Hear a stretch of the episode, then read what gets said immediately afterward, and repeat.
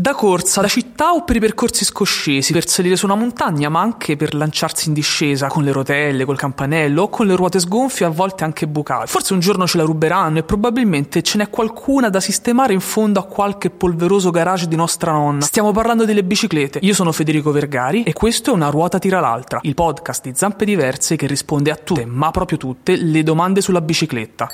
Una ruota tira l'altra. Spiegami un po'. Una ruota tira l'altra. Forte.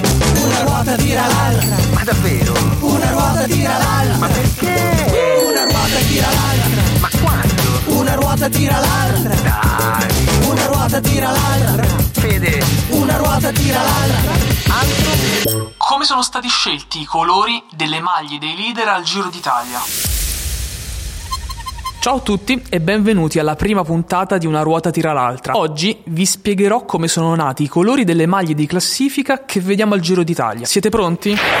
Il gruppo dei ciclisti del Giro d'Italia, se lo si osserva dall'alto, sembra un quadro puntinista. Tanti pallini colorati, uno attaccato all'altro e soprattutto uno diverso dall'altro. Se lo si guarda per bene e dalla giusta distanza, il Giro d'Italia è un disordinato e splendente arcobaleno.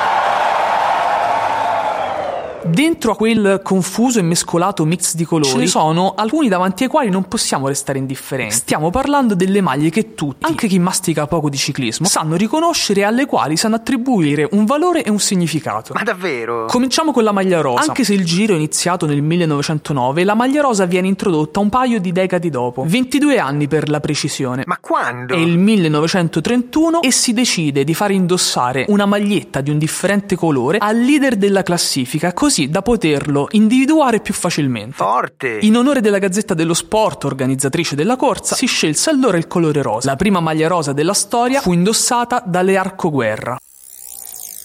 La seconda maglia in ordine cromatico di importanza è quella azzurra, che indica i leader delle montagne, gli scalatori, tra le figure più iconiche e romantiche del ciclismo. La maglia azzurra fa la comparsa sul finire degli anni 60 e dopo un piccolo periodo di pausa in cui venne sostituita dal colore verde, ancora oggi è sulle gloriose spalle dell'uomo di montagna più forte, che prima di tutti, tagliando i traguardi in vetta, ammira il cielo azzurro, proprio come la sua maglia.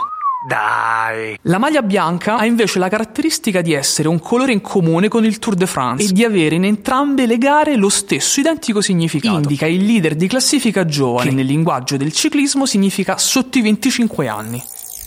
La maglia ciclamino indica invece il leader della classifica punti, punti che vengono conquistati durante le tappe transitando per primi sotto i traguardi volanti. Nella preistoria del giro non c'erano maglie e classifiche a punti, ma i traguardi volanti erano pagati dai esercenti locali lungo il percorso della tappa, che per avere un po' di visibilità e di pubblicità mettevano in palio quasi sempre dei beni alimentari. Facile quindi in quei tempi tagliare un traguardo volante e ritrovarsi a fine giornata con un prosciutto o qualche litro di vino da poter dividere con i compagni di squadra.